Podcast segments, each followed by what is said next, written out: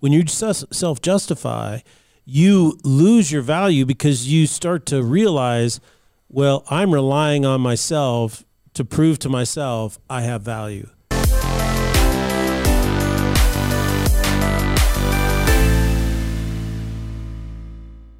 Hello and welcome to the Salty Pastor Podcast. What's that all about? Wow, that was a lot of passion. Yeah, I'm excited. I did okay. it last time. Last time I did it, it came off like, hello and welcome. You got to be expressive on the mic. Okay. You got to have some fun. It just surprised me. Yeah, so you got to go, hello and welcome to the Salty Pastor Podcast.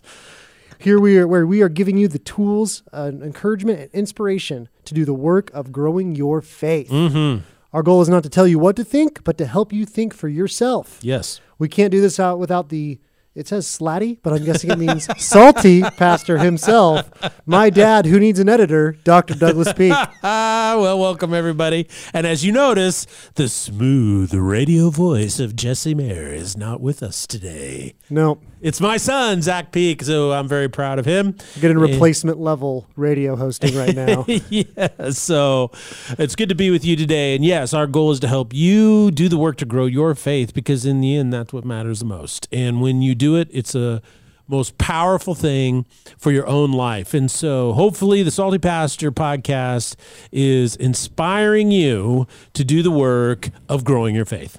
Yeah, so uh, today... I just got to take a side note real quick. Um, we, we don't script much of it, but we script like the first couple intro lines. And yeah. You wrote what I call the Super Bowl of church, which is not true. It's what Doctor Peake calls the Super Bowl of church. Easter is coming up. Resurrection yes. celebration. We call it Easter. We're really excited. Why do we call it Easter? Well, the etymology of the word uh, Easter is really interesting. It comes from super old, old English. And if people spoke really, really old English today, mm-hmm. you wouldn't recognize it as English. Okay. Uh, it had a very strong Saxon influence, which was uh, Germanic uh, as mm-hmm. well. And so uh, roots. And it's interesting because the cognates, meaning the basis of the word, uh even though you have other words derived from it that are different, they can be translated, the cognates can be translated as east, something from the east, uh, glow, uh, okay. shine, brightness. Mm-hmm. And so in essence, the actual uh, etymology of the word revolves around the notion of the sun, the new dawn coming, mm, which you okay. see much more often in the spring. And what's yeah. really interesting is in the spring, you also will see the red sky at dawn much more mm-hmm. often. Now, some people say, well, it comes from uh, uh, the name of a goddess, which uh, uh, this may have had overlap because the goddess was, you know, celebrated during April month for the springtime. But the the meaning of the word is much more than just the name of a goddess. And so you have to be careful not to commit what is commonly known as a genetic fallacy.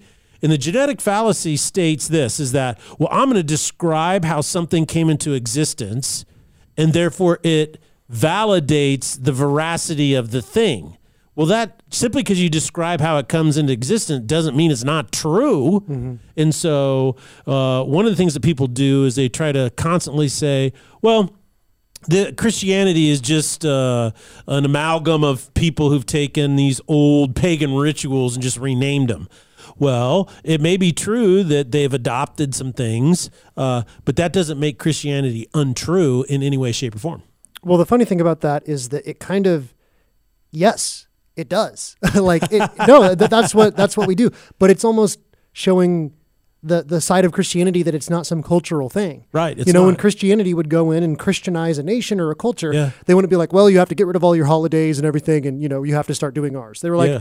You just got to get rid of your gods. Like, they're not real, but they're like, yeah, keep your holidays. Just make it a Jesus thing. And yeah. so that's how we got kind of Christmas and the Christmas tree. Yeah. You know, Halloween isn't as much of a Christ, Christian uh, holiday, but it's like, yeah. you well, know. Well, actually, it is. Yeah. It, yeah. The word Halloween comes from Old Hallowed Eve. Mm-hmm. And And November first is All Saints Day when you in the oh, Roman Catholic Church where you celebrate okay. the saints.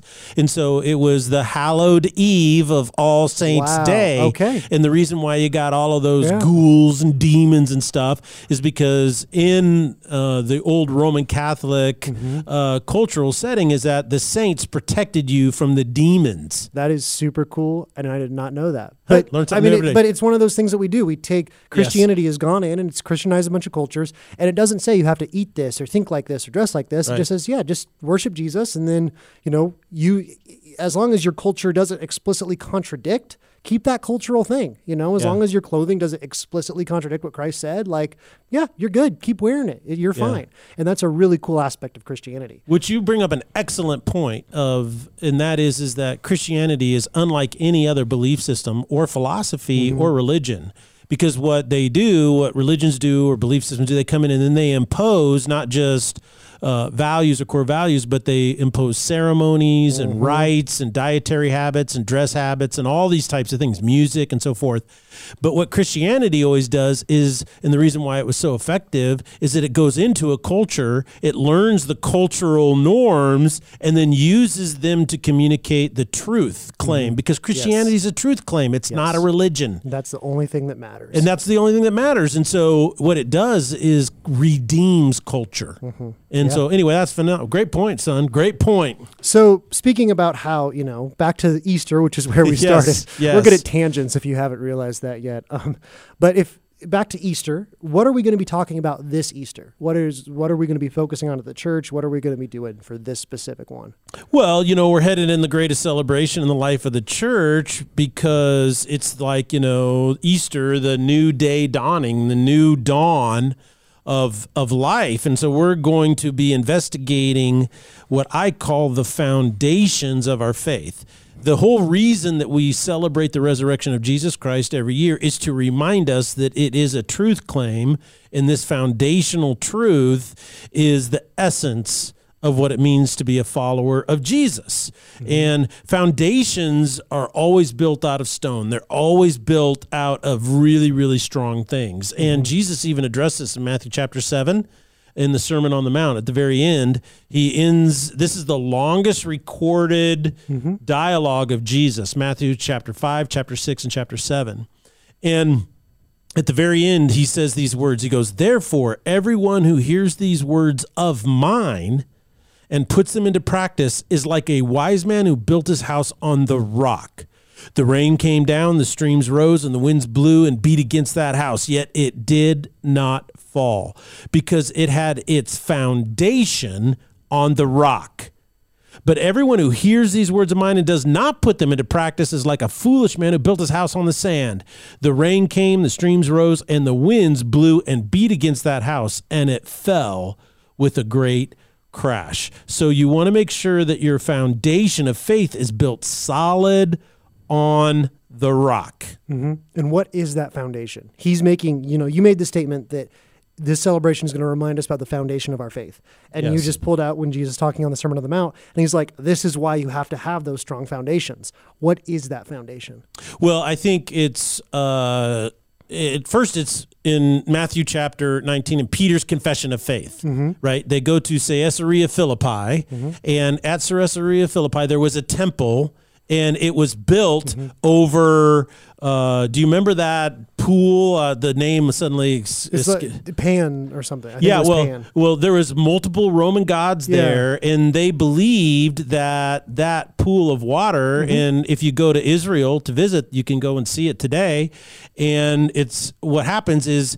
Uh, is there's an underwater river there. So they would take lead or stones and they'd tie it to ropes and they would throw it into the thing to see how deep it was. Yep. But they didn't realize is a current would grab it and then pull it, right? Mm-hmm. So it seemed like it was bottomless. And they said, oh, this is in the Roman uh, paganism. This is the place of... of Hades. This is where the god of Hades is. Mm-hmm. And here's the, they had a steel gate over it. And this well, was, was the, the river gates of Sti- Hades. Yeah. And so it was called the gates of Hades. And when Jesus is talking there and, you know, Peter has his confession, and yes. Jesus says, I will build my church on you as a rock, and the gates of Hades will not overcome yeah. it. He's not just like, oh, we're going to go to some Greek stuff. Yeah. They were at the gates of Hades at that point. Yeah, and so he looks at that gate, and what's interesting is he says, uh, he says, who do you say that I am? And what does Peter say? He says, the Messiah. Yeah, he You're says, Christ. You are the Messiah, yeah. the Son of the living God. And Jesus mm-hmm. says, upon this rock, I will build my church. It, what actually what he says, he says, you, Simon Bar-Jonah, are blessed of God, mm-hmm. and upon this rock. And what's interesting is a lot of people think that the reference, this rock, is a reference to Peter, mm-hmm. but it's not. It's a reference to the proclamation of Peter, mm-hmm. the truth statement, which is it's a, that you are okay. the Messiah, the Son of the living God. Mm-hmm. That is the truth. And that flows really well with uh, Paul. Yes. Like what Paul writes, where he says, you know, if, if the resurrection didn't occur, all of our faith is meaningless. It doesn't matter. it, it has no matter. value. Yeah. You know, and so so the, the fact that Jesus is the Messiah and the, the fact that he rose from the dead, those two truth claims, that's the foundation of our faith. Correct? And what's so important is the stronger the foundation, then the mm-hmm. stronger the structure. Yeah. And what's interesting about that truth claim, and this is what you pointed out earlier, it has the capacity to enter into any culture mm-hmm. and transform it and redeem it. Yes. So, exactly. and, and that's the beauty and the wonder of what it means to be a Christian, you know, mm-hmm. and we've talked about this in the past, is that there's no Christian cookbook, you know, where you have to eat these certain things and you can't I, eat I these other the things. I think the South might beg to differ, but. yeah. The Christian cookbook, fry it in grease. Deep fry it. But, uh, man, they deep fry everything, don't they? They just want to get to Jesus faster. They want to get to Jesus. That's funny right there. But what happens is, and now you see how my son and I and some of the discussions that we have regularly. But, yeah, that's true. That's a truth claim, and that goes into culture, and it transforms mm-hmm. culture. And yeah. that makes the foundation so powerful. I mean, it's I mean, it's granite that goes to the core of the earth. It cannot mm-hmm. be shaken yeah. because it is the very truth of God. Mm-hmm. And this is why Paul says, I'm not ashamed of the gospel. Mm-hmm. And the gospel is that Jesus Christ, the Son of the living God, died in our place on the cross, and God raised him from the dead, defeating death. Yes. So I'm very excited about that. That's our foundation right mm-hmm. there. Yeah. So, you know, I think this is a difference between forgiven as opposed to forgotten. Mm-hmm. Some people try to deal with their past by just forgetting about it. Mm-hmm. Now, you're kind of young. Do you try to get over your past by forgetting about it? What's the difference in your mind between forgetting and being forgiven? Well, for, forgetting is just trying to not think about it anymore. Okay. You know there's something there, but you're just kind of try to ignore it. And with time, you know, you get far enough away, you, you have other things going on. You can forget about it for a while, mm-hmm. but usually, you know, that can develop into something that's traumatic. And when you come back to it years later, it can be very painful, and it can be, you know, unhealed. And there's, yes. you know, still wounds and scars there. Whereas forgiveness is all about resolve in the in the time. Mm-hmm. You know, when resolution occurs and when that truth comes through and that healing comes through, then it doesn't matter. You know, yeah. it's it's kind of like when people talk about, uh, you know, if there's something that you don't talk about around them or something that, you know, they mm-hmm. think back on it and it's painful. You know, if, if you're just trying to forget about it, it will still be painful, because whenever mm-hmm. it gets brought up, the only method is I'm going to forget about it again. So then you have to yeah. work to forget about it again. As opposed to forgiveness, when it comes back up, it may not be comfortable. It may not be something that you enjoy, but if that healing and resolution has happened, then you can look at it and be like, yep, it's it's done. It's forgiven, and it can't come back to bite you. Yeah, and I think that's an excellent way to phrase it, because forgetting, you know, you can go along and then something can trigger you, right, and just bring it all back. Mm-hmm. And and sometimes what we try to do is we try to forget. You know, I, I remember I was reading some research uh, about people who work with victims of crime, mm-hmm. you know, people who've, you know, suffered random acts of crime. Mm-hmm. And Uh, I was reading about this particularly incredibly, I mean, it was a tra- tragedy beyond belief. And it mm-hmm. was this young man, he was a Christian, he was working at some type of uh, kind of like a, a mini martyr gas station type of thing. And this guy kidnapped him, took him out into the desert south of Albuquerque, New Mexico, and pulled out a gun and shot him like six times, you know, in the head and everything.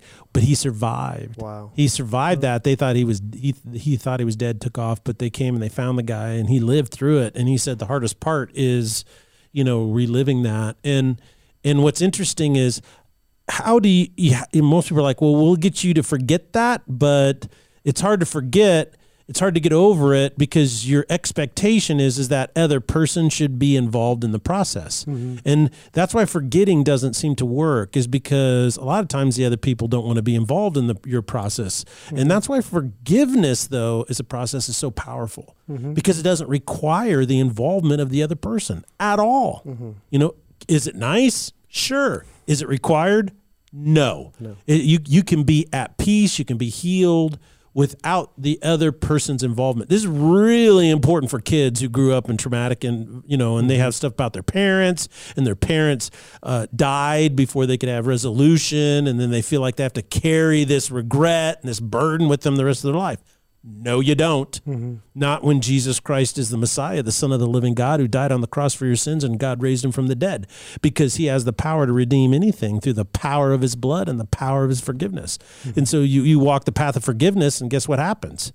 You're set free. Yeah. Every single time. So mm-hmm. the, and I think this really begs the point of the difference between finding your justification, finding your, what makes you feel right about your life, your mm-hmm. sense that your life is valuable in Christ, as opposed to finding it in yourself. Why do you think we tend to, to, to use our own experience to justify our sense of rightness about our own lives? Oh, well, I mean, there's a, there's a million reasons. You know, it's easier. Um, it's a lot easier to rationalize things. Mm-hmm. uh, C S Lewis talks about how no matter what your code is, no matter what your morals are, you eventually fall short. And if it's only your own morals, it's a lot easier to rationalize and try to get yourself out of it. Like, mm-hmm. oh, I was close to that. Oh, I tried. But, you know, if you uh, subscribe to a faith or a different moral value system that's outside yourself, you can't rationalize, mm-hmm. you know? And, and so... the other thing, too, is, you know, I think we like to control things.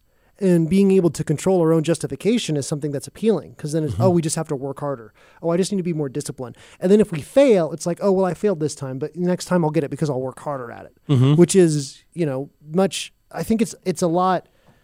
It's funny because it's not necessarily easier, but it appears easier mm-hmm. than saying, yes, I sinned at this, I need forgiveness, and I'm going to just take it to God.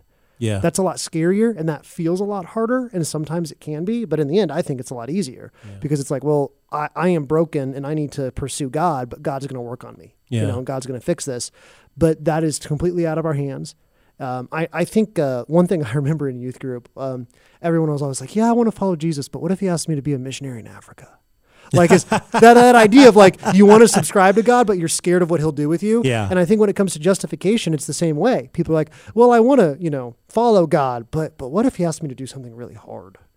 I don't want to do that. you know, yeah. and just, so you get into a position where you're afraid of what following God means, and you're yes. afraid of what his justification means. Yes. And yeah, in some ways it is harder and it will change your life. But I found that it gets a lot easier, and it, it's an easier thing because it's not on you anymore. It's not about you fixing yourself or you being better or anything like that. Mm-hmm. It's about the fact that, you know, you are following God and you're going to mess up still. But if you're pursuing him, he will pursue you, and he will heal you, and he will, you know, sometimes slowly, sometimes quickly, he will change you and fix you. And it's, it's exactly like we were talking about earlier. I think people are afraid of being justified by Christ because he might ask them to do something difficult, because they're thinking through the paradigm of religion. Mm-hmm. See, it's like we said before, it's like, well, what if he asks me to give up meat, or what if he asks me to move somewhere I don't want to move? Or, I mean, he did ask some people to give up bacon. That's, that's pretty rough.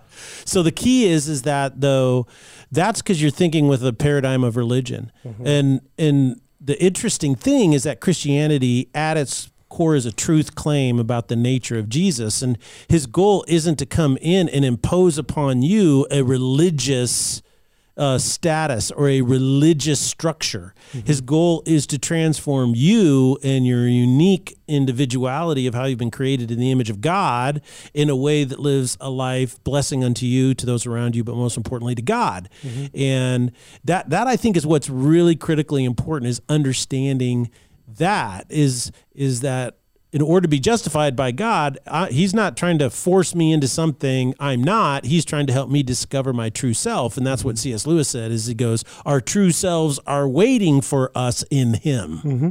Yeah. So I thought that was really good. I, one of the passages of scripture that really talks about this, I think, is in Philippians chapter three, where Paul articulates something. And a lot of times people, when they read through it, they kind of miss it because they think, oh, he just makes a deal with God. I used to have all of these. I worked really, really hard to be that better person that you mm-hmm. described earlier.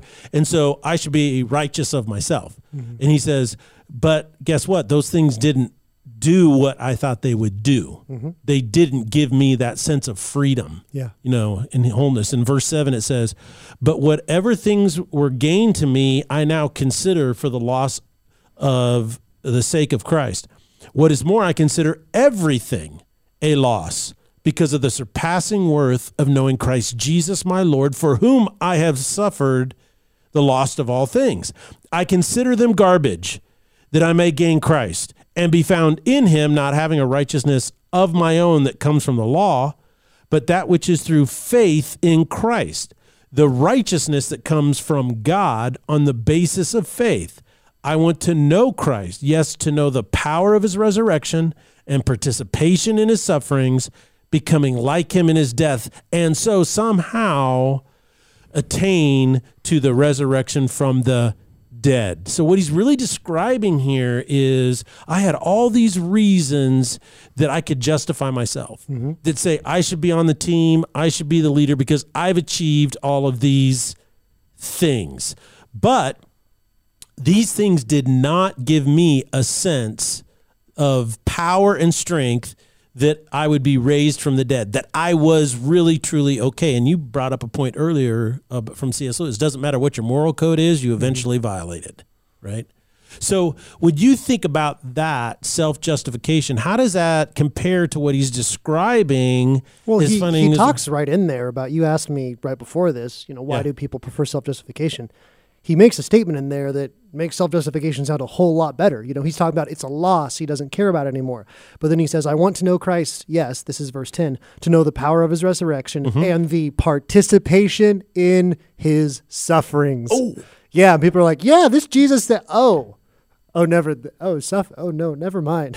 You know, that's kind of the thought process, I think, is people see that. And what Paul is saying here is he wants to know Christ. He wants, he, everything is a loss because Christ is so meaningful, so powerful in his life. Yeah. Knowing him is the thing to live for. There is nothing else for Paul to live for other than following God. Yes. And when you get into that paradigm of thinking, when your thought process is God matters most, I want to be near him, and nothing else comes close to that, well, then, yeah, then you do want to participate in his sufferings because you want to understand him. You want to know him.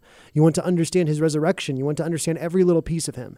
And then so those things become, you know, while they may be sufferings, they become worthwhile sufferings and sufferings toward a goal, sufferings toward something good, you know, like working out or, you know, going to school or learning things, whatever it may be, as opposed to self-justification where you're like, oh, yeah, I can, you, you you kind of get to do whatever you want. It's like when you're your own boss. Yeah. You know, and if you're working from home and your boss doesn't know what you're doing and you're like, oh, I can do whatever I want. You know, I can. I'm good. Yeah, I can take breaks whenever I feel like it and that kind yeah, of stuff. I'm good. And people like that a lot. And yeah. I, I I totally understand it. But again, you mentioned it's the it's the uh, paradigm of thinking through religious thinking mm-hmm. of what is it going to take for me? What do I need to do to pass this test, to get self-justified, to, mm-hmm. to take care of this thing? And Paul has flipped that paradigm and he said, I have found something so valuable, so important. You know, the kingdom of heaven is like a treasure a man finds in a field, and he sells everything he owns so he can buy that field and mm-hmm. own that treasure. Mm-hmm. You know, it's like a mustard seed that starts off so, so small and grows incredibly strong mm. and grows bigger than anything that you can think of. And the kingdom of God is something that Paul found, mostly through Jesus being like, you're going to find me, but mm-hmm. but he found it. And then he realized there is nothing that compares to this. And I think at that point, you know, as he mentions in verse eleven, he's like somehow attaining to the resurrection from death. He's like, I don't even really know how this works. I don't fully understand it. He's like, I, you know, that word somehow is so funny. He's like, yeah. I don't really know, but it's just following Christ is so important to him that he's like, yeah, that'll work out. It's not even like a high priority. You know, when self-justification is is your paradigm, that becomes the priority because you have to be justified somehow, right? No, yeah. How many people in life are can grapple with thinking that they are a terrible, evil person Mm-hmm. You know, I would say most people do not think they are, even if we may label them as such. What percent of the population is okay being like, yeah, I'm a pretty awful, horrible human being and I like it? It's, it's a very, very small percentage. Yeah. So most other people, no matter how good or bad they are, you know, from judgment from others or from us, they think they're a good person and they are self-justifying. Yes. And the reason why is because justification for yourself is a very important thing. Mm-hmm. But if you do it for yourself, it becomes your priority. And the thing is, you lose your value, especially over time.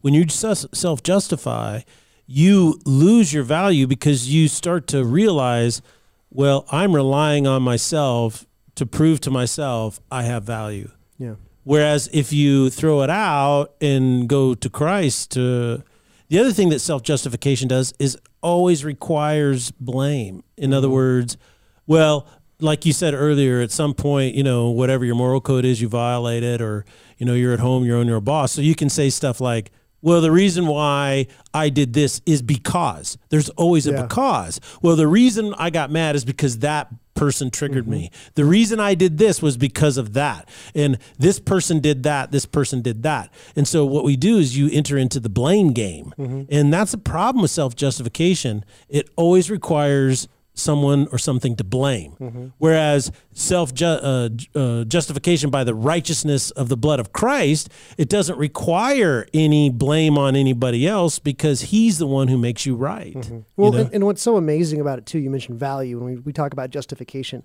If you're in the paradigm where you're doing it yourself, it becomes a priority. You have mm-hmm. to do it. And that, that is the goal. Whereas if you are a follower of Christ, if you build your foundation on his, you know, being the Messiah mm-hmm. and him raising from the dead, those are symptoms. Those aren't the goals. The goal is not, you know, to feel like you're valuable. The goal is not to be justified. The goal is to follow God. And those things just kind of happen. Yes. You know, if your goal is to, you know, love or be patient or whatever, the, you know, any of the fruits of the Spirit, ex- fruits of the Spirit, have self-control, whatever it may be. If that's your goal, then that is the end. Mm-hmm. You know, you, you're, just, oh, I want to get there. And then again, it's self-justifying itself. Okay, what do I think love is? What do I think patience is? Whereas if you're going to follow God and the Spirit lives inside of you and you build your foundation in your life on that, they just kind of happen. They're not really, the, the goal isn't necessarily to be more patient, but you end up being more patient. And you're like, oh, that's really cool, because the goal is Christ. Yeah. And as you follow him and get closer to him, these things come out. You will understand your value more. You will understand your justification more, but they're no longer your goal. Mm-hmm. And so you're not judging yourself based on them. You're not trying to do it yourself. They're just happening, which I think is super cool. You know, it's mm-hmm. like you're not even trying. It's just kind of happening. It's happening, yeah, which is awesome. And I, I like the way he says, you know, I want to know the the righteousness that comes from God on the basis of faith. Mm-hmm. And so, you know, it's interesting uh, being in the ministry full time all these years. Uh, I've had people come and talk to me about, well, how have you done that? I was in a conversation with a really good friend of mine. He was in my wedding. I stood up in his wedding. Uh, he was married first, and then uh, after that, he stood up in my. And he's been a pastor. And we were talking the other day that we went to to uh, undergrad to train for the ministry in, in the whole school, not just our class, uh, for all the people that we knew. I was asking him, hey, how many people are still in the full-time ministry? And he said, it's just you and me. Mm-hmm. And that's it. So probably less than ten percent yeah. are still in the full-time ministry. And I was just asking him about, man, h- how does that happen? And I, I was, we were just discussing how one of the things that happens as a pastor is difficult is you get fired every week. Mm-hmm. Every single week you get fired. And so, I don't know, maybe you have to love rejection uh, to do this.